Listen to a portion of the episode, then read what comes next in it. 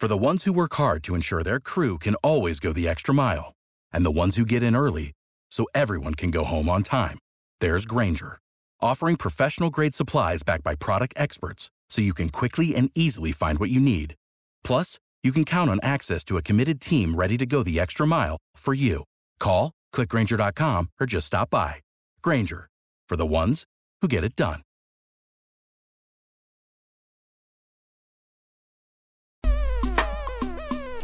ED, Yo, somebody had to pay, man. Somebody Oh. had to pay for Kyle Shanahan going all the way out there to DC and not be able to give it to the Redskins the way he wanted to. Somebody had to pay. And so you saying so you saying next man up had to eat it? the next man up was just gonna have to wear that. And unfortunately for the Carolina folks, it was them. A 50 piece or a 50 burger, as the kids like to say, 51 Uh, Fitty 13. burger. Niners knock off the Panthers and and prove to 7 and 0 on the season. This is the Believe in 49ers podcast on the Believe Podcast Network. He is Super Bowl champion Eric Davis. I am Rashawn Haylock. A lot to get into on this show. We're coming to you a little bit earlier than we normally do. Niners, of course, playing on Thursday this week, so we'll recap what happened with the Panthers, that debacle for Carolina. Uh, we'll we'll have Mike Shumann joining us, former 49er, grade one, was part of that very first Super Bowl championship winning team. He'll join us a little bit later on in the show. Uh, we'll, we'll dive into the, the Cardinals game on Thursday night, of course, and then uh, the NCAA came out with, with the new ruling, and, and that that's going to affect Big. yeah, and, so we're, we're we're talking about that on all of our shows here on the Believe Podcast Network. But first, this beatdown, uh, and, and and I don't I don't even know where to start. I, I the one thing that that stood out to me about this game was, and and you remember Ed, I was, I was I was your boy was nervous. Your boy was a little nervous about this Carolina team coming in. Um, and we, we talked about it at nauseum about how uh, Kyle Allen, the, the start that he's had, and, and, and how good he has been for this team. And he was Garoppolo esque in the sense that, you know, one of just a, a handful of quarterbacks to win his very first five career starts. And, and the guy hadn't even thrown an interception. He threw three of them on Sunday. And, and, and, and, and as well as as well as Tevin played, we we got to continue continuously talk about this defense. First, let, let's give out some game balls. Who, who who who do you got? Let's let's on both sides, both sides of the ball. Oh, oh man, I'm I'm just gonna go with the low hanging fruit on this is easy. I'm giving one to Nick Bosa, and and then we got to go with with um, Coleman. It's it's easy. Yeah, this this is an easy week, right? Not not yeah, much. this not- is easy. E- easy. It doesn't take a doesn't take a, a brain surgeon to figure out who the game balls are going to this week. I'm right there with you. Bosa, of course, having the performance that he had with with three sacks, and of course Tevin uh, just going off. And, and, and I mentioned it. Somebody had to pay. That was offensively. But first, let's talk about this defense, though. Um, it- all three levels, Ed, and this team is starting to make uh, believers out of people. You, you, you. I, I was paying attention to your, your Twitter feed the other day, and, and you were talking about how the national media they, they, they got their toe in the water, Ed. But um, Yeah. they they really don't want to go all in on this 49ers team right now. Yeah, yeah. You know what? It's, it's shocking to me, and, and I and I put out that tweet, and I was saying that you know, like some good football minds out there, guys that I respect, and I know that they know the game and they look at it, but they're still questioning whether or not this team is really this good, and and and if they're doing it with smoke and mirrors. And I even had a had an interview today with the Phoenix station that did the same thing, where everyone's questioning it. And and my tweet was where I, I put out there, I'm shocked that you can't believe this team is this good because the weak point of this team is the quarterback position. And every and, you know and and I'm getting a little feedback, and they're like, oh, you got to give him some love, and you have to do this. And I'm like, no, no, no, people, did you not read all of it? Where I said, and he's good. He's the weakest point, and he's a good player. What I'm trying to point out to you is that the the, the weakest area of the 49ers football team is the quarterback position, and he is a player that's playing at a level that people would love their quarterback to be playing at. This team is good from top to bottom. that's that's the thing about it. It's like I don't I, I can't say what they're going to be tomorrow, but I can look at them right now and the greatest predictor of the future is the past, right? That's right. So you look at what they've been doing up until this point, Ericisms, as you love to call them. Love them. Hey, I'm looking at what these guys do. It's repeatable. Why do I not expect? Because it's not smoke and mirrors on defense. Now it, it's some trickery Absolutely on not. offense. On, on, de- on defense, there's no no smoke, no mirrors. They they giving Hey. people smoke on, Yeah, on, on defense. Whoever on wants defense, it, they can catch it. yeah, it. it's some hogwarts stuff going on on offense, but on defense, it's it's just basic football. Dude, they blitzed one time. They were playing straight coverage and just beating people up, and that was a good football team. So that's what that's what I'm saying. So the weak point, and I truly believe that the weakest area on this football team is Jimmy, and Jimmy's getting better and better every week, and he's already good. So this football team is legitimate, man. it, it the, listening to you know some of the post game pressers after that game and they're, they're fine. It's it's next man up right? Guys are stepping up. You got the rotation on the defensive line. Of course uh, witherspoon went down. You really weren't sure what, what, what to make of it but they're continuing to, to make plays in, in the secondary. And, and richard sherman um, said that, that he came into this game with a little bit of a chip on his shoulder.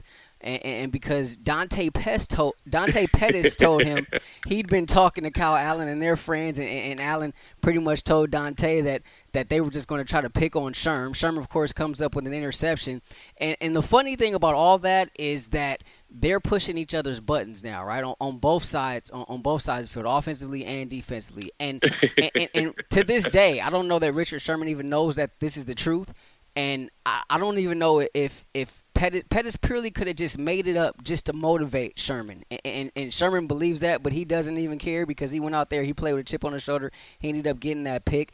They're continuing to motivate one another, and um, it, it, it, I love it. It's, it's amazing, and, and, and, a guy like Richard Sherman, who who's he's nine years in, and I sense there's I don't want to say a new fire in him, but he's highly motivated playing with these guys and also taking on that leadership role with these younger guys, but still having that chip on his shoulder, like, hey, you know, I, I, I'm not going anywhere. I'm still here. I can still play. Um, the the all of that together, I think, uh, has been huge for this team, especially on the defense side of the ball. Yeah, absolutely, man. I, I love it. First of all, I don't even know if it's new motivation. Sherm's just always motivated. That's why when he was out there, I was on social media. I was texting Sherm directly, like, come put on the colors. I was like, man, put on that 25. Go out there and do it. It was like, uh, you you know that 25 in, in Niners colors matters to me. That number matters to me in those colors. And I was like, dude, put it on and go get it done uh, because that's just how he plays all the time. So I don't think there's extra motivation. It's just he's loving the fact that guys get it. That's one of the greatest things for a veteran player when you when you're out there and you see guys that want to get better and they feed off of it. And that's one of the things that the old heads, Keena Turner was there with me every single morning. Matt Millen, Ronnie Lott, these guys were in there and and they were teaching me the game. And that was one thing that they told me. They said, "All you owe me and all of these guys, almost to a word, said the, said the same thing. All you owe me is that when you see the next guy who gets it, you spend time with him, and, and you teach him what I'm teaching you. And that's that's what it meant. That was part of being a Niner. That was part of understanding what what it was to be a part of that family. I love how you you brought up how, how Dante Pettis made that comment to Sherm. Just It pushing his been true it may have not been true. Can I tell you, Ken Norton was Ken Norton. We found out he would do it all the time. he would he would literally go up to the to the secretaries upstairs and have them send messages down to different individuals that so and so from the last team or, or the team you were playing that week had sent a message. He needs you to call because he's doing this to you. He's gonna score on you, or he or he's gonna get this many sacks on you.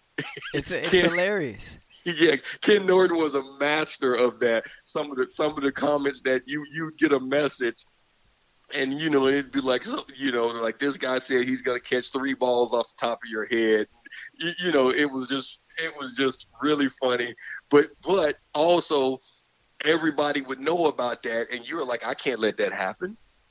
So you, whether it was real or not, you were like, I can't let this happen. So these guys are out here with one another, p- pushing pushing each other's buttons. But you know what they're doing? You see it on the field. They're having fun. Fun. They're compete. They're competing with each other, and they are tr- they are not satisfied with questions that I answered today. Uh, dealing with you know some some national media and some Arizona media where I'm just like everyone's like, how do these guys prevent uh, overlooking someone? And I'm and I'm like, so you guys say this like they're done. You guys say this like they're satisfied with being seven and zero. I was like, they haven't done anything yet. And and, and a lot of people, it, they they kind of they kind of paused for a second when I said this, and I said. I said, Can I explain something to you guys? I said, You're dealing with the 49ers organization, and these guys walk into a building every day and they understand that they have to put more furniture in that trophy case. You got to understand that that's all that matters. And, and I told him, I said, I've had conversations with guys, and I know there are some old heads. Most old heads feel this way. When you talk about the Jim Harbaugh years, everyone talks about how great it was. I said, I know a lot of guys that view that as the guy who lost the Super Bowl, and Niners don't lose Super Bowls. Yeah. I, I said, and, and they and they were like, "What?" And I was like, mm, "Yeah." I said, I said, so you're supposed to be happy? I said, that's the difference with this organization. I said, you don't celebrate a lost Super Bowl. Like, that's not a good year. Yeah, that that's one of the things that stuck out to me, you know, upon us starting to do this podcast and and you kind of conveying certain things to me about the Niners and the Niner way was, was just those thoughts about Jim Harbaugh. To to a lot of people, he was the guy that kind of came in and I don't know what I don't want to say resurrected the franchise, but he got them into winning again. He got them back into being contenders again in in the NFC, but when you look at it, and it's the same in pro sports, right? If you're the Yankees, if you're the Lakers, um, all around pro sports, those iconic franchises and the 49ers are certainly in that group. You don't celebrate second place, right? No, you, you, you don't. no. You, you, don't. You don't. You don't. You don't celebrate falling short, right? It, it's it's the banner or it's nothing, right? You don't celebrate division titles. You don't celebrate playoff appearances. It's all about winning the. It's about being the last man, the, the last team standing at the end of the day, and and and I think that's that's huge, and and, and that resonates with me even a little bit more now having having had these these discussions with you right here on the Believe in 49ers podcast. This this is the stuff that you get from the Super Bowl champ from from from the 40, former 49er Eric Davis. Make sure you subscribe, rate and review. Um ED we we, we got to get into Tevin, right? I mean, Mm-hmm. uh, three touchdowns. Um he he just went ham on, on that entire Panthers D, and this is a, a, really good Panthers defense coming into this game. Um, I, of course, I thought the Niners would be able to have some success running the football, but I didn't see Tevin just going ham like he did on Sunday.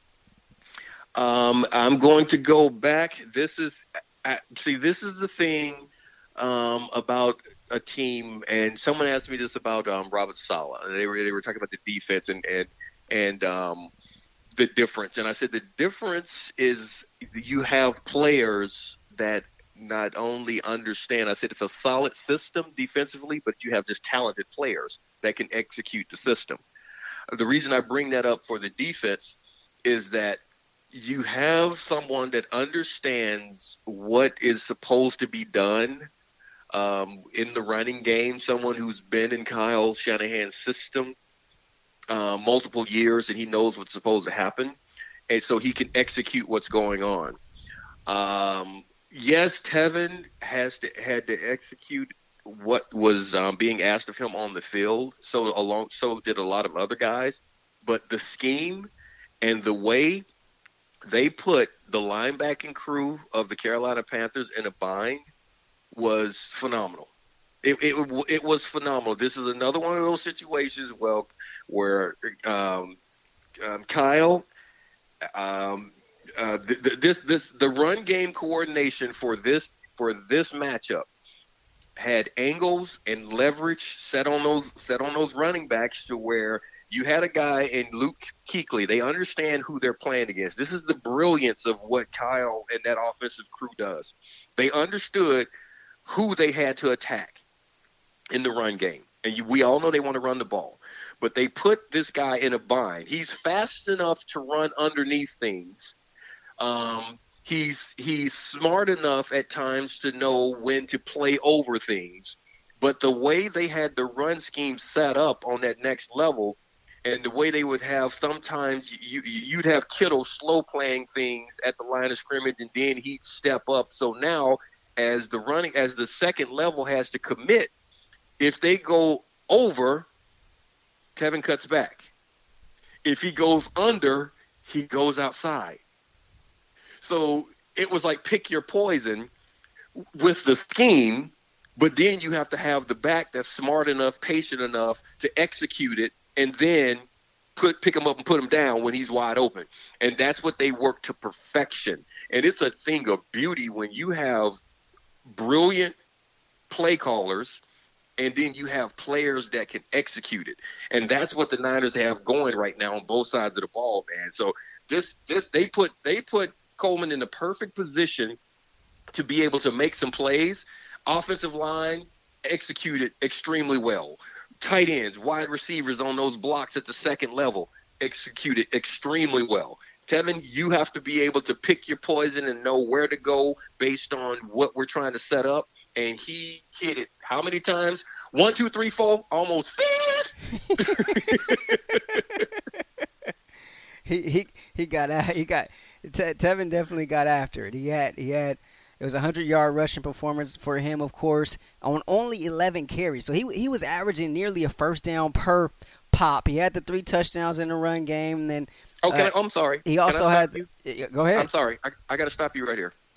Um, I I had to text you during the game, but I want you to say it in front of the world right now remember when we had this conversation that the 49ers run game wasn't dead because the fullback was going to be out yeah, for a while? Yeah. I, I was okay. a little, I was a Say little nervous. Sorry. I was a little Say, nervous. Tell me you're sorry. I I, I apologize. I Thank apologize. You you you you you're, you're right on. And and and I guess that's what I get for for for taking uh taking advice from a man named Booger, right? I uh, he, we uh, had that conversation. Bo- Booger had me drinking the Kool Aid. Ed, he had me drinking the Kool Aid. I was like, "Oh, you, Juszczyk is out. The season's over."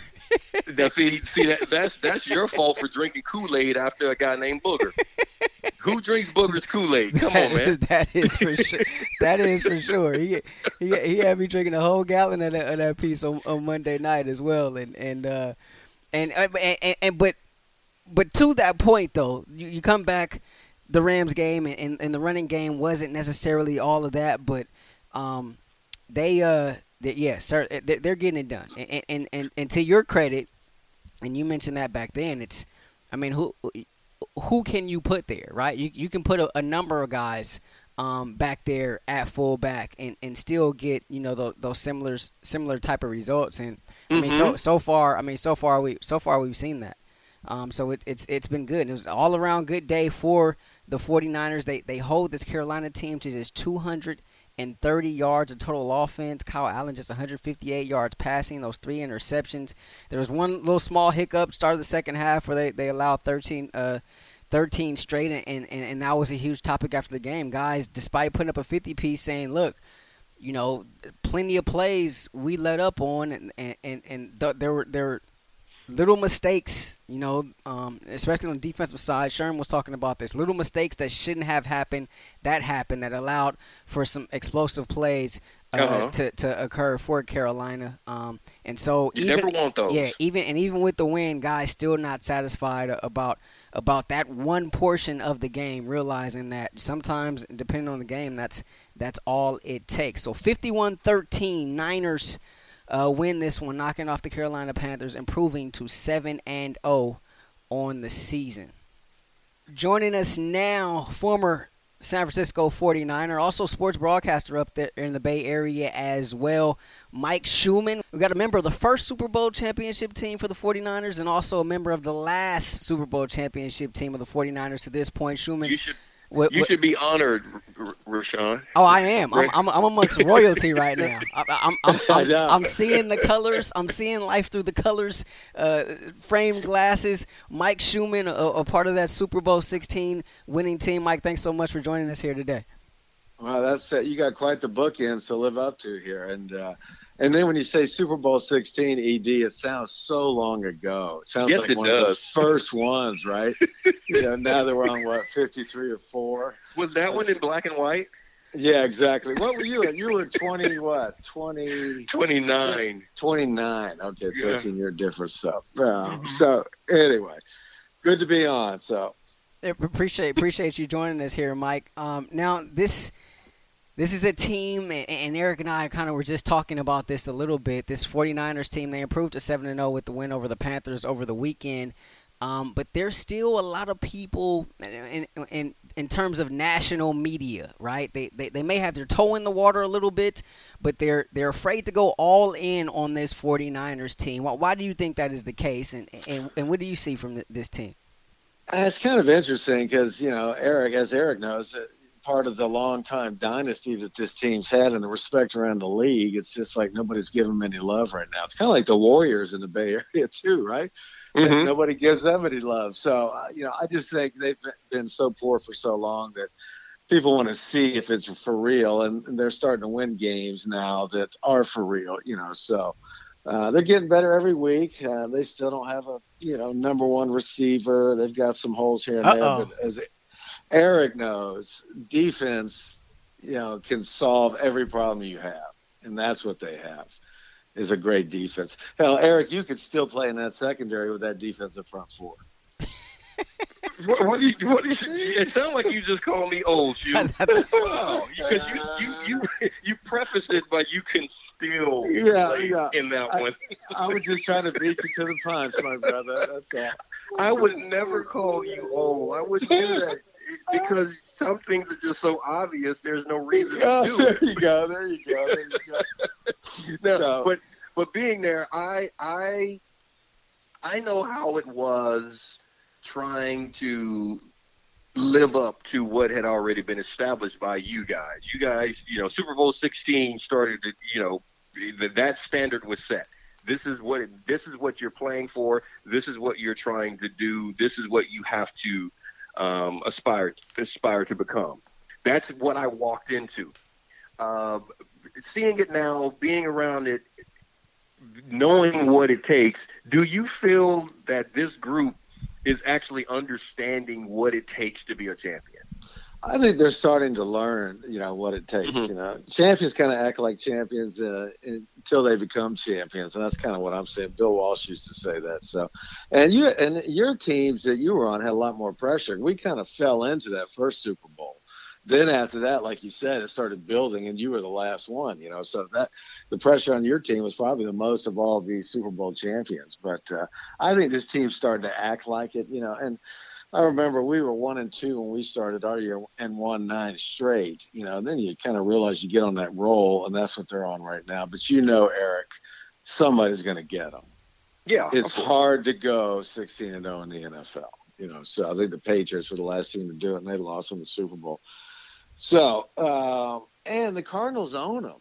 Uh, was- Sean and I were talking earlier that uh, I think eight straight times the Cardinals have beat the 49ers. So be kind of interesting uh, going down to Arizona and just see if, uh, you know, an upset's going to happen. So uh, we would love to see them winning, winning all, but you know how hard it is. To. And then Thursday night games. Did you play Thursday night games in your career or no? Uh, you know what? They didn't. I don't think they had the regular schedule Thursday night games. I think we had to play some because you know played on Thanksgiving and things like that. But it was Yeah, it was- exactly. so I yeah I did it, but it wasn't the Thursday night game per se. No, I just played on Thanksgiving too when I was with the Cardinals. So it's uh, and as you know, Monday you can't walk after an NFL game. Yeah. Tuesday you feel better. Wednesday you can move around. Thursday you can finally practice, and you got to play a game now. So it's uh, unfair to the players, and in a league that's trying to promote safety, that's not good to have a game on Thursday. But it's great for the fans. And It's Mike Shumann joining us here on the Believe in 49ers podcast. You you talk sometimes you look at the NBA schedule, Mike, and, and there are just their, losses just built into the schedule, right? Whether there's a back to back or whatnot. I, I feel like it is so incredibly tough, as you just mentioned, and Richard Sherman talked about this at nauseum. I believe it was back when he was in Seattle about how you're not even ready to go until Thursday. But you consider all that, and consider the fact that the Niners are on the road this Thursday, and with that you lose a day of practice, how tough that is. Um, how much of a challenge is this going to be for them come Thursday night? Well, I think uh, even head coaches, they just want to kind of etch out a win somehow on Thursday nights. You know, you know, neither team is going to be full speed. It's not going to be great football, and uh, because of the things we've been talking about. So I think you kind of simplify your game plan a little bit because it's a short week, and uh, you know, just do the basics, be fundamentally sound, and try to get a win. And you don't care how it happens. So it's tough on every team that has to play it and you know, now that the Niners are seven and zero, oh, they got a target on their backs. You know, them and the Patriots, the only two teams left. So Cardinals would love to be that team that knocks them off, and they're very confident. Kyler Murray said, "Hey, if we play our game, I think we'll be okay against the 49ers." So um, they feel like they can win, and everybody does when you play them in the NFL. Yeah, well, Kyler Murray's wrong about that, but um, yeah, he's he's supposed to think that they can play their yeah, best and they right. still won't beat this team unless the, the Niners have a bad day because they're just simply better across the board. But I was I was talking to some guys today actually on Phoenix Radio, and and um, they they were talking about um, you, you, we always know how the number one and number two pick are going to be uh, related their entire career. They're going to be compared, um, and there were questions as to whether or not there's going to be disappointment in Arizona for picking the way Bosa is playing, picking Kyler Murray over right. right. I say no because you have a quarterback that has the Arizona franchise right now. They're basically 300, I mean, four, uh, 500 team. I mean, they're three, four, and one. Um, rookie quarterback, been sacked, I think, like 24, 25 times. Doesn't have a good offensive line. Not a lot of skilled players around him, but he's still learning the game. How how do you think they're going to view this player down the road? Well, I, I, kind of agree with you. I mean, Bosa has been kind of a freak for a rookie, as you know. I mean, mm-hmm. he's just been unbelievable. And that last game, what he had three sacks and interception. So, um, and you can't look at it that way. The Cardinals needed a quarterback more than they needed a guy like Bosa. You know, and you can build a defense around him, but they already have three great defensive linemen, and that's why Bosa is probably not getting double teamed because of the rest of that defensive line. So, but I like Murray. He's kind of the future of the NFL, that mobile quarterback. It'll be fun to watch this defensive line chasing him around uh, yeah. Thursday night. But uh, I don't think they're going to be uh, disappointed. I think he's going to be a player, and he's just got to figure out you know, guys like that are, you know, short as you know, you pressure him up the middle, he can't see down the field, you know, so yeah. he's got to get out wide. So, but they'll learn how to devise the offense around him, and he's just too athletic, and, and he can throw the ball. I mean, he just throws darts. You know, he's very accurate, and uh, for a little guy, can throw the ball down the field.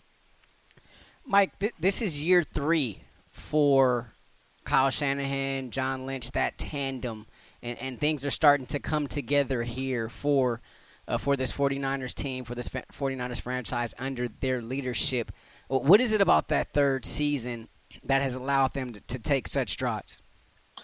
Well, I think any head coach, and Eric would agree, I'm sure, is college or pros, you, you need kind of a four year plan in college. You know, that's what you get the kids for. And then Bill Walsh was like that. Our first year we were two and fourteen, then we were six and ten, and then we won the Super Bowl. So by the third year, you kind of have implemented your offense and defense, and you've got players that you want to fit into the mold. I think there's only you know five or ten players left on the Niners from previous regimes. You know, so you get your own players, you get them indoctrinated to what you're trying to do, and it starts to show up in your third year. I've always kind of felt that, Eric. I don't know if you would agree. Uh, no, I, I do agree with you um, like that. It, it takes a while to understand the system. I feel the same way about uh, myself, even being on the Niners. When people ask me all the time, I was like, I didn't learn how to play football until my third year, where it all started to make sense. Right, right. Uh, because because I, I I got to a point to where I, I didn't. I not only knew what I was supposed to do, I knew what the guys around me were supposed to do. So right. then it, I was actually ready to start learning football and know what the guys on the other side of the ball were doing. So you, are right; it takes a while to get that done. But you you mentioned uh, earlier Bill Walsh, third year Super Bowl. Um, we all know, you know, how you got there. To you know, the catch our our our late good friend DC uh, made that catch, uh, but D- DC told me this. He he actually told me this, and I don't know, um, you know, where it is and and how it is, but he made the catch, and we all know about the catch. Uh, but he heard that play being called on the sideline, and he knew that Bill Walsh was sending that in, and you were actually the guy on the field that would have been running that route. Uh, and he ran out there and took you out. Is that true?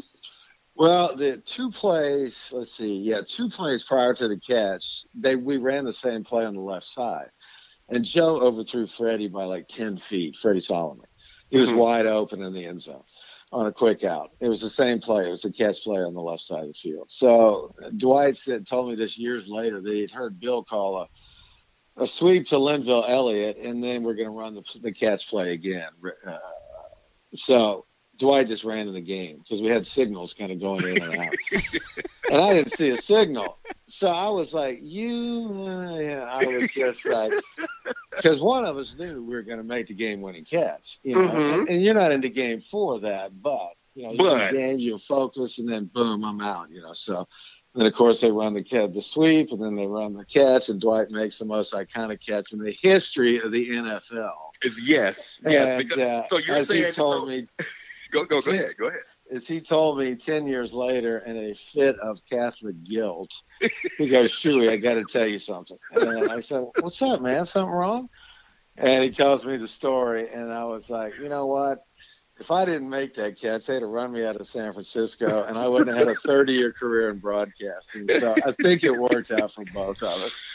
But uh, anyway, and, and then of course Eric Wright makes that tackle on Drew Pearson, or Yeah. we're going to go to the Super Bowl. So I used to tease Dwight after he told me that. I said, you know, Eric Wright that made that tackle. Nobody even remembers you made that catch. You know, so You know, so so you know what? So there there could have possibly at Levi Stadium been a statue of you making that catch, and there, and there should and there should be one of E. Wright making that tackle. Uh, yeah, you're right. You're right, man. I never even thought of it, Ed. That's good. So, but you know, it, life has a way of working itself out. And then we went on to beat Cincinnati in the Super Bowl, and uh, first one ever in the Northeast. We were in Detroit, played at the Silver Dome. So uh, lucky us. You know, it was freezing, negative ten degrees the whole time we were there. There was nothing to do, and uh, our bus got stuck behind traffic. There was no cell phones, and uh, so it was just a nightmare. And but we pulled out the win and got that first one and got it started. So, it started it all. and I was thinking, didn't you have a pick six in your Super Bowl? Uh, no, I didn't have a pick six in the Super Bowl. I did get a in- pick, and I should have had two actually. I, I should have I, I should have had two interceptions that game, but Yeah. I didn't. Only one. Yeah. Okay, I'm on memory field. Pick six, So- pick six game in the NFC Championship. Yes. So uh, Ed had game for you listening out there, and, and he claims people they don't give him any love. He had some game, so could do it all and had a great sense of where the ball was at all times. I think you were talking about that in your third year. You started because I think your first year you're playing on instinct. Your second year you kind of have a slump, and then your third year it all kind of clicks. And I think that's what's happening with Witherspoon this year until he got hurt, right? The You, cornerback. you know what? Yeah, it was starting to click in for him. I agree, and I, and, you know, Rashawn and I talked about that. That he he was starting to look like it made sense, and I and before he went down, wouldn't you say that same thing, Rashawn? That, that he was at, he was at a point to where I think he was playing the most consistent ball at the corner position. Yeah, I think right, right around the time he went down, this was you know very beginning of the season. I, I think we both agreed that first those first three games or so, you, could make a huge case that Witherspoon was the MVP of the defense, and and Radio Raheem Raheem Mostert w- w- was the MVP. Uh, of the offense, or, or one of the more more more unheralded guys uh, on the offense. Both those guys have been playing extremely well at an extremely high level. Um, and, and Witherspoon unfortunately went down with that injury, but that just opens up the door for, you know, this team to, to showcase its depth. And, and so far they've seen. I mean, there's injuries on the offensive line, there's injuries in that secondary, and somehow they they continue to go on without missing a beat. And also in, in the backfield too, with you know with Breida being in and out of the lineup with injury, Coleman missed some time with, with injuries as well. Um, Juszczyk now out, you know, with, with an injury. Uh, they they continue to, to to it continues to be that next man up philosophy, so to speak. Um, and, and it's interesting that you know a lot of teams aren't able to withstand you know such injuries. You lose both tackles and, this team is still continuing to dominate the way that it's done and, and continue to, to put up run numbers the way that it has, I, I think it's nothing short short of amazing. And it, it's kudos to Kyle Shanahan for putting guys in the right positions to be able to succeed. Well, I think too that's what we talk about in the third year, Eric, is that you know you got the kind of players that you want in your systems, yeah. both on offense and defense. So the next man up is a guy now who knows the system. Where when he first got there, he had leftovers from Harbaugh or whoever. Mm-hmm. You know, so now he's got his players in there, and uh, that's why you see what uh, Sean was just talking about that they play so well. Like I said, two injured offensive tackles. Are you kidding me? Yeah, you really. Know, they're still running the ball, you know, which is uh, what offensive linemen would rather do. But uh, no, it's been interesting, especially they don't really have a number one wide receiver. Yeah, they do. That, that is, I'm, I'm glad you said that, Mike. yeah, there you that, go. That, I agree. I agree. But that's been know, a point of contention to, here on, on this yeah, show. You get, you get down to the playoffs and they double team Kittle, somebody's got to step up. It just hasn't happened, you know. So um, I they like just get Sanders. Well, yeah. What, what do you think yes, about Emmanuel right. Sanders? Uh, he had a, he had a touchdown in, in, the game against the Panthers in his yeah. debut. Can he can he kind of fit that role? Can he be that guy that that sure handed guy when when Kittle you know, gets double teamed when he's seeing a lot of guys in his, in his direction? I think so because you just need at least one. You know, when they don't have any, they can just double and triple Kittle. You know, they can cheat mm-hmm. towards him. You know, so now you got a guy who's a pro and a veteran knows how to get open, and then that'll open up to younger players too. You know, so uh, I love Deebo Samuel. Uh, I love Rashawn Hurd until he got hurt. Uh, so, and then Marquise is out this Thursday, I think, with personal issues uh, Marquise Goodwin, and um, so and then you know uh, Dante Pettis and Bourne just haven't really come on. So, but they're more of a running team, and uh, but you get to the playoffs, somebody else has got to make a play. You know, so you can't depend on that defense. So.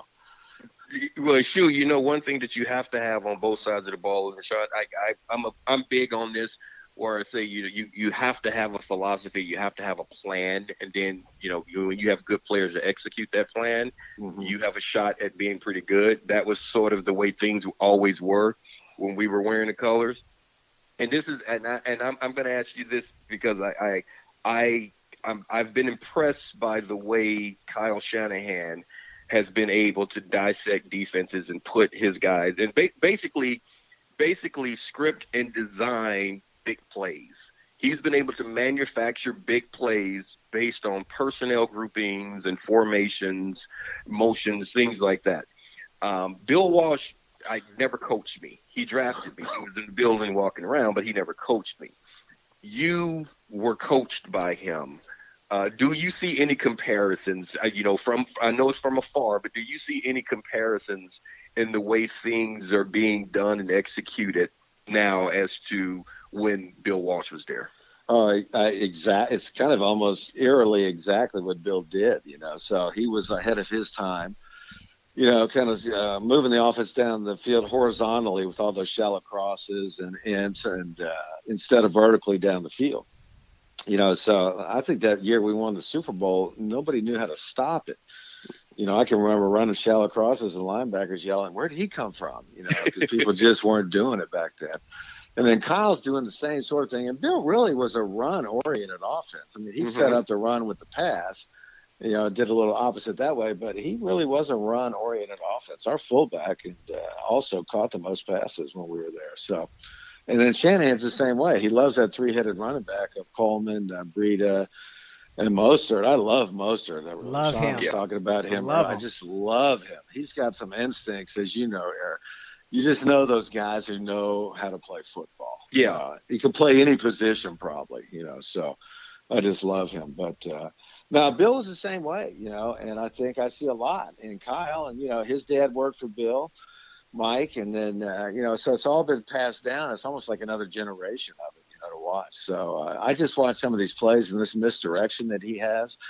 I mean, that play Deebo Samuel's had that uh, kind of trap uh, with an inside receiver running yeah. ball was like, oh my goodness, you know. So it just reminded me of what Bill did, and uh, uh, you know, I think we're starting to see the genius of him because his first two years he was learning how to be a head coach. you know, you'd see him on the sideline that Great first point. year. Yeah, he was just totally disheveled. You know, he had an iPad, he had charts. You know, he looked like an absent-minded professor. You know, and he's just used to being a coordinator. Now all of a sudden he's got to manage an entire team, an entire game. You know, so now he's learned how to become a head coach too. I think, and also call the plays. So uh, it's been fun to watch. You know, and uh, you know, you were kind of the tail end of Camelot you know, and then there's a big gap, and now maybe we're seeing it again. It would be nice. Last thing from from me, Mike. Uh, getting a little way, a little bit away from 49ers talk, but it's been a, a, huge topic on, on all of our all of our shows here on, on the Bleav Podcast Network. The the NCAA implementing um, a, a new rule today, allowing players to be able to, to profit to benefit from the use of their name, their image, and their likeness is something that they think will, should be in play no later than January 2021. Um, you're longtime sportscaster up there in in the Bay Area. Uh, so, so you covered, you know, a lot of different things, not not just the 49ers. And you also played at the college level as well, playing at Florida State. So you were once a student athlete uh, as well. What, what what's kind of your, your thoughts on this? Is this something that you think is long overdue, or do you think they're opening up uh, a, a, can of worms, something that they may not be able to dig themselves out of? What, what, what's your what, what's your initial reaction to, to hearing this ruling come down? Well, I think it's kind of long overdue, but it's also going to be a can of worms. You know, yeah, I think the toughest thing will be how do you implement it.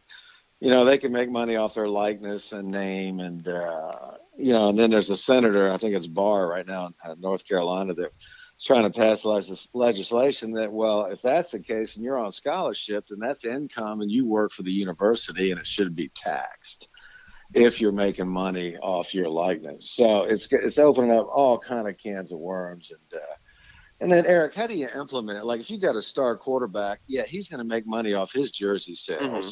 But the second team tackle's not going to. So he, does, he, does he get nothing? You know, does everybody sp- put it in a pool and they spread it out among the 90 players? Do seniors get more than freshman players? You know, there's just so much to be worked out. I just don't see, uh, you know, is the NCAA in charge of this? How they can regulate it? You know, police it? It's just, I mean, I, and I think players, because we were both on scholarship, we got tuition, food, rent, uh, room and board, but that was it. You know, I got a fifteen dollars stipend for laundry a month, and so you have no spending money.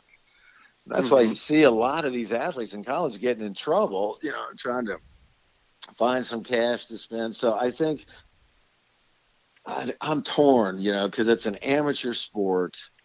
But if you're making billions of dollars on it, the kids somehow should be compensated. Yeah, and see, see, I that's where I am. See, first of all, I don't think it's an amateur sport because they are making billions of dollars off of it. So it's not an amateur sport. You just have free labor. So that's the way I view yes. it. And, right. and I think that the players, and, and I think that this is a great step towards the NCAA getting involved and actually saying, okay, we have to now, the, these decision makers have to now say, look, we have to just just say that this is something that has to be done. Let's agree to do it. And these players, I've said it for years. It's really simple. You can be on full scholarship. You can be on a full academic scholarship and let's just say you are a chemistry major on full academic scholarship. You can work for a chemistry professor and be on work study and get paid for it while you're on academic scholarship. They need to do the same thing with athletic scholarships. Mm-hmm. And then that way the backup tackle is getting paid. It's a it's it's work study through the school so that you because you can't go out as a student athlete and get a part-time job. You don't have time. No, so, and and it's it's illegal in the NCAA. You yeah, can't have so, a job during the uh, school year. Yes, so you need to be able to you need to be able to have yourself in a situation to where you can earn some money to do like you said to wash your clothes, to buy a pizza, to do it, and I think that way it gives it gives the NCAA some way to legislate it, some way to say that this is this is the cap that we're going to put on it because they had no choice. Once it was approved in California, now there's there's no parity because I'm sorry, if I'm the star player in in the South, I'm not going to Clemson or Alabama when I can go to USC or UCLA, and it, hell, for that matter, go to go to San Jose State and get paid. Well, and it will change the recruiting that way also, you know, yes. depending on what college you're going to. And I think in some ways, too, this is the best way to ease into it with just a likeness of the players. There's no set, you know, salary or caste system, so to speak, you know. So, you know, well, that's what can it's I the tell you only way to kind of ease into it. But then on the other hand, you got a kid on an academic scholarship now. All of and like you said, he's work studying and getting paid. Is he supposed to get his scholarship tax too? So it flips it that way also. So it's just, it's just, I don't know. It's just such a huge can of worms that I just don't. You know, they've got what two years to get it done. Yes. So it, it'll take all two years to do it. That's all. And, and then some. yeah, and I know you took a cut in pay to come in the NFL. So uh, Man, I went to, already, I, dude, dude, I went to a I went to a Division two school. You, I was lucky to get fed. Let's see. Were you in the sw- you in the SWAC or no? No, I, it was it was called the Gulf South Den. That's where I was. I was. Yeah. I mean, I was I was at a school where where we. I, I mean, there were four thousand students there. And so please trust me, they weren't doing anything. But with that being said, they did take care of us, and I would I would go back to the same place and do the same thing all over again if I could. And you were the star of that team. You were the star of that team too. so. You, man, you know what? I had eight guys. I had eight guys off my squad go pro. We had some pretty good players. We had Wow. some pretty good players, That- but I was, a- you know, wasn't bad for a D two school. no, not at all. So, um, but I mean, what your thoughts? Uh, They're seven and zero going into Thursday night. You know, it's ripe for an upset. I just don't see the Cardinals pulling it off. I mean, what do you think? Um, I'm gonna I'm gonna give my thoughts on this, and then you keep talking about Rashawn. I want you to do that because see my thoughts to your question. You can see this this this um newsman. He's interviewing us on our He, he podcast. is. He is. Um, yeah, I love it. That's what I love. You. Uh, my thoughts on this one, I, I've already said it. I'll say it again. Um, I don't think that this team is the type that is going to overlook anyone because I do believe that there are enough guys on the 49ers squad that know that they haven't done anything, they haven't accomplished anything. Um, I think you have the right type of coaching staff that will be able to keep that mindset going that that this is just another step. Um, and the most important part of it is that this team has done something. Rashawn, you know, I've been saying all year long, one of the key elements of being a good team is beating the teams that you're supposed to beat. That's right. we call, they those, we call those better. Ericisms here, Mike. We They- call those they are- Ericisms. No, that's true. They're they're flat out better than the Cardinals. They are they are a better football team No, in every phase. Yeah. So they should beat them. And I Yeah. think that this team understands that this is a game you don't lose. You because you can't lose to a Cardinal team that's not going to be in the playoffs. You Yeah. can't allow them to affect your playoff standings. So that's why I think they win this game. Yeah, I agree. I agree with it. So, and then uh, they'll be tested down the stretch, you know. But Yes, they get back a bunch of injured players, you know. So, you know, they could just get better. And uh, They will. sometimes you wonder if you just stay with what's working, you know. So, uh, anyway, but it'll be fun to watch, and uh, you know, so and for a Thursday night game, if we have to watch it, it might as well be the 49ers. Absolutely, shoot, because they they have some ugly ones there. So I don't mind this one being ugly. Yeah, there you in, go. There you in go. our favor. Yeah.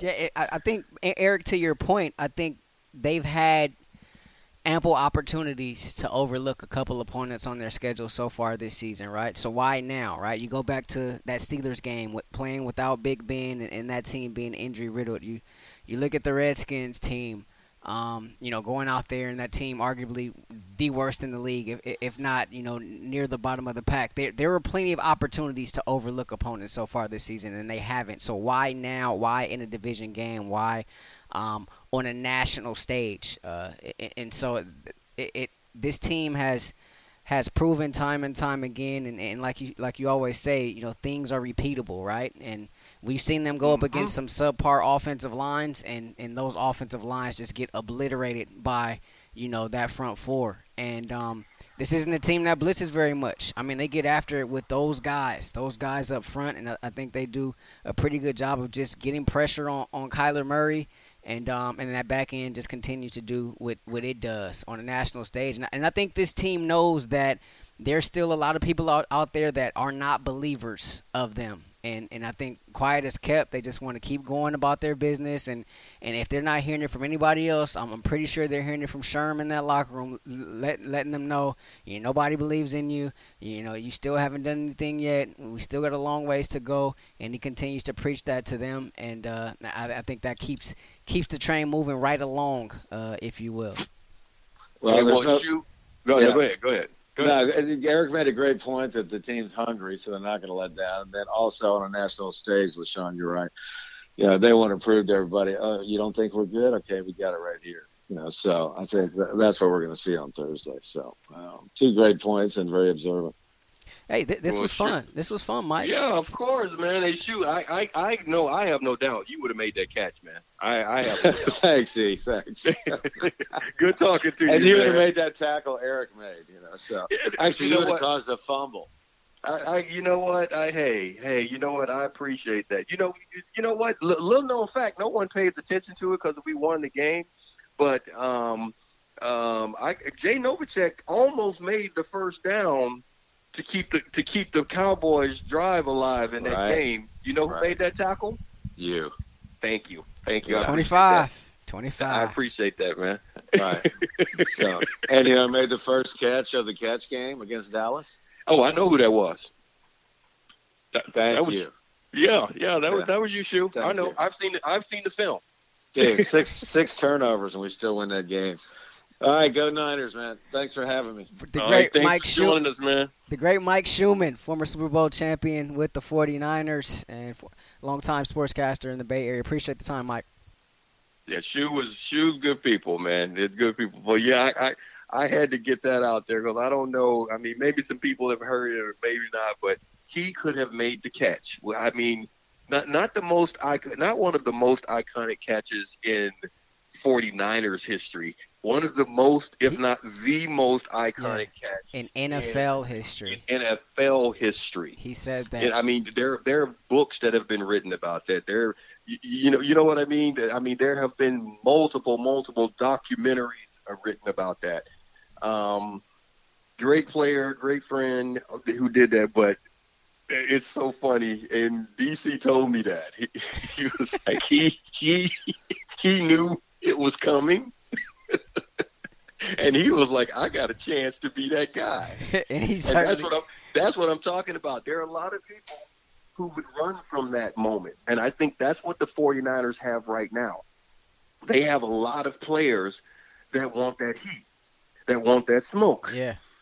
You know, we we've we've seen people. I tweeted something out the other day where, where people were talking about they want that smoke, but you you know what? When you start feeling the heat from the fire, that you know that causes that smoke, sometimes things don't work out, and you might not want to be in that moment. Yeah. And that's what this team has right now. They have guys that really want to be that guy who wants it. Like like like like we like I used to always say when I played, the only way to make a play is if they're throwing at me. Because people are like, what is it like playing with Deion? Well, you know what? Don't that's thank you, thank you. I get a chance to eat. Yeah, yeah. yeah. You're gonna see you're gonna see a lot more balls come your way. Yeah, I get I get a chance to eat because you know, and that's and that's what I'm saying. There are a lot of guys like you look at Witherspoon, you look at E Man. These guys are coming in, and I and I and I know those guys. I I went through that. I was a guy. I, I told you I was a guy that played cat coverage. That's all I played in college. Cover that cat, and you cover that cat. That's how it was. I'm, I'm man to man, but then all of a sudden you get to a league, and and then the team we didn't necessarily play man to man coverage all the time. We we played you know combination zone coverages, but now I got drafted because I played man coverage, but now the narrative is that I can't play man to man.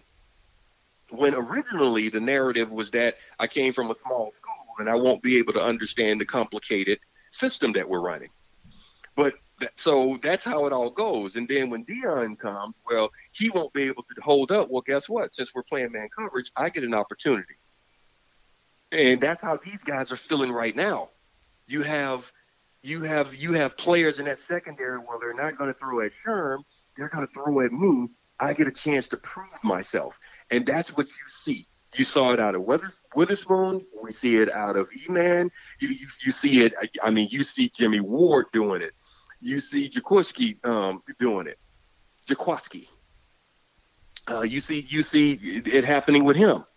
So these guys are like, come at me and let me show you I can make a play, and that's how it is across the board. And that's when you have a team that is really doing it when the guys are out trying, when the guys are really competing beyond competing against the opponent. Do, can't can't you tell how much fun they're having? They're competing with each other. Each other, yeah. I mean, I, I, think we, we we saw. It. I mean, a prime example of it was was the Washington game. I mean, guys are out there making plays, but they're out there sliding around in the rain and, and in, in the slop and just enjoying time spent uh, with one another on the field. You know, making making plays. Um, Kyler Murray is very as as as as Shu just mentioned. Uh, Kyler Murray very very confident coming into this game, and, and yeah, and, and, and, I guess he should be uh, number one pick in the, in, in the draft, and, and more than that, a competitor, right? You don't you don't get drafted in the top yeah. ten in, in, in, two different sports and, and not be an ultimate competitor. So so that's what he is, and, and he know he knows he has the luxury of being able to play at home on a Thursday night, going up against this 49ers team. Um, what what are some keys? What what are some of your keys for the Niners to to get out of there uh, with the win come Thursday night? Um, just show up and do what they do. And, first of all, I'm, I'm going to speak on Kyler Murray. Kyler Murray doesn't know what he doesn't know. So yes, it, it's great. It's great to be confident. Uh, it's great to be confident, and it's great. And of course, he, he he's a talent because you you're you don't get drafted.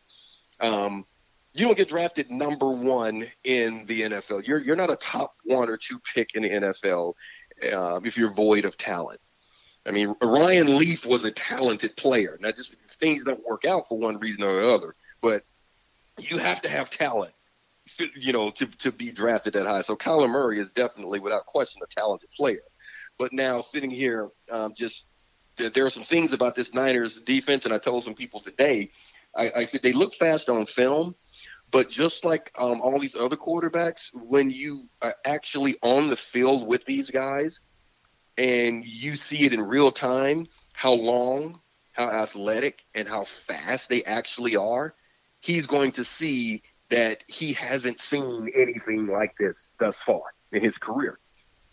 Ever. Because he's never played against anything like he's about to face.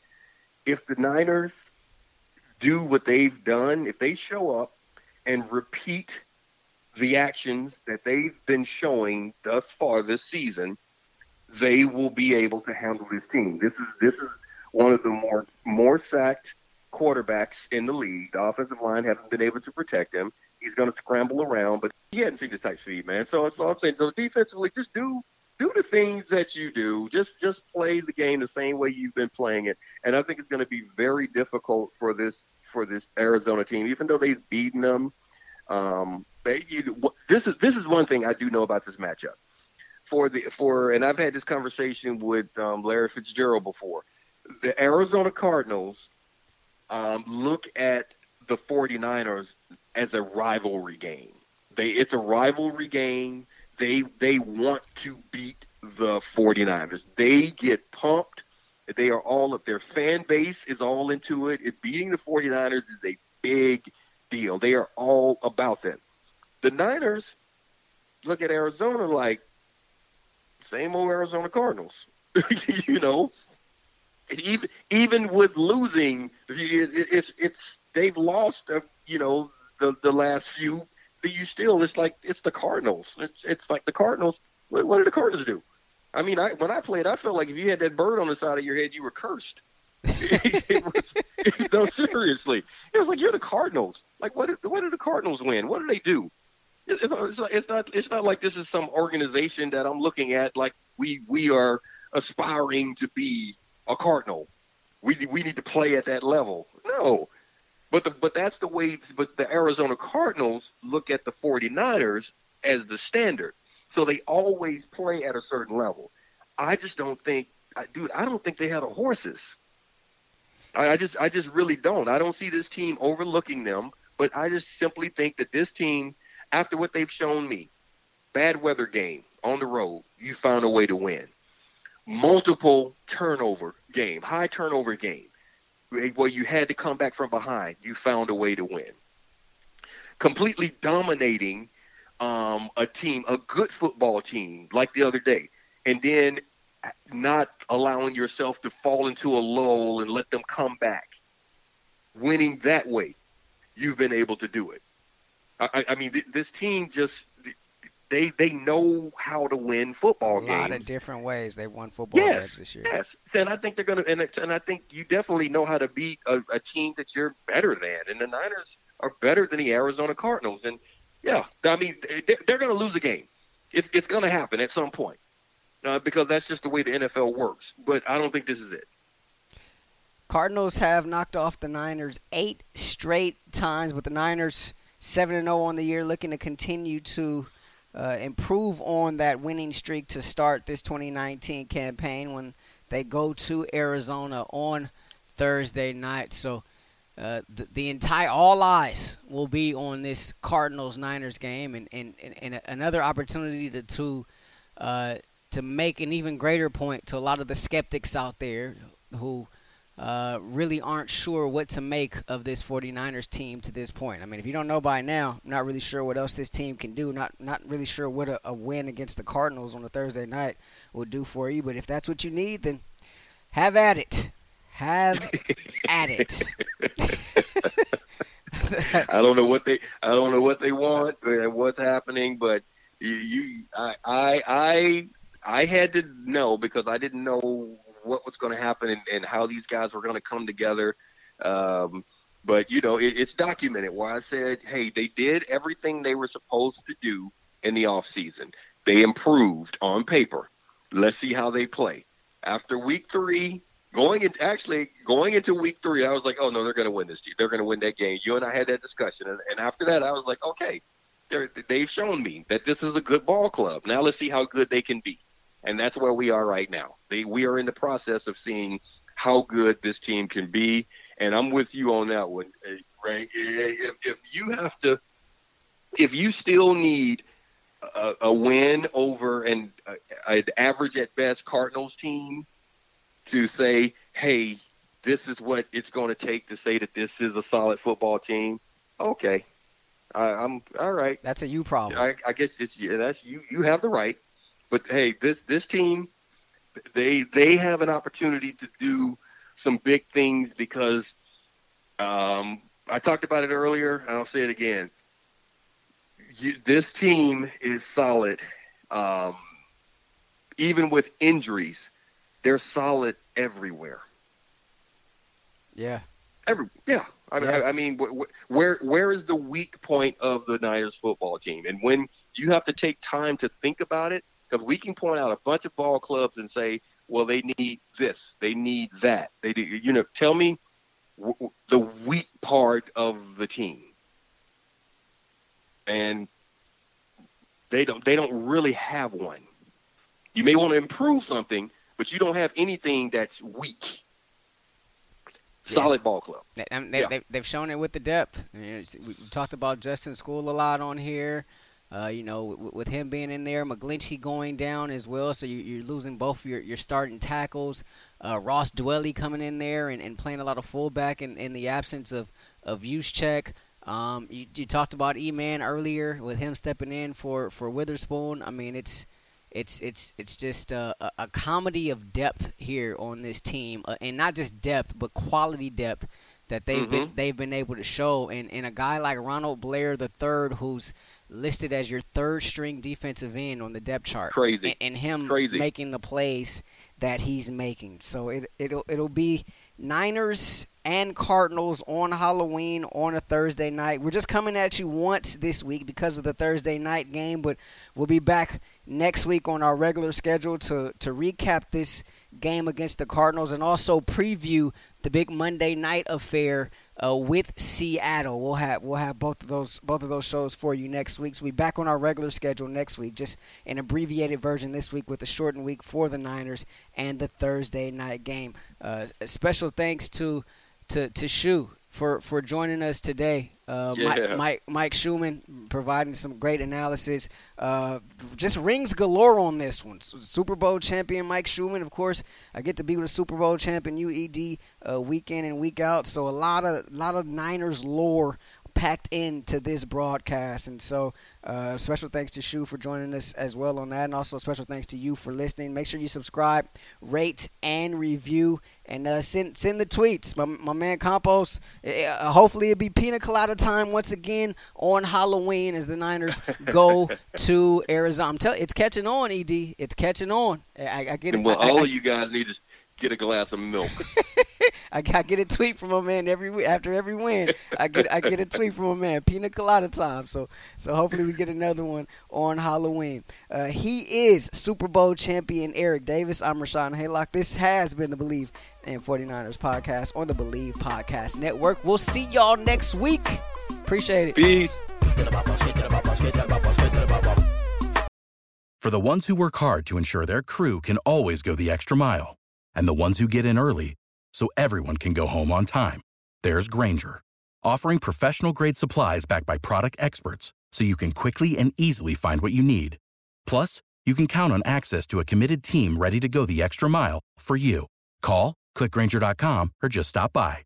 Grainger, for the ones who get it done.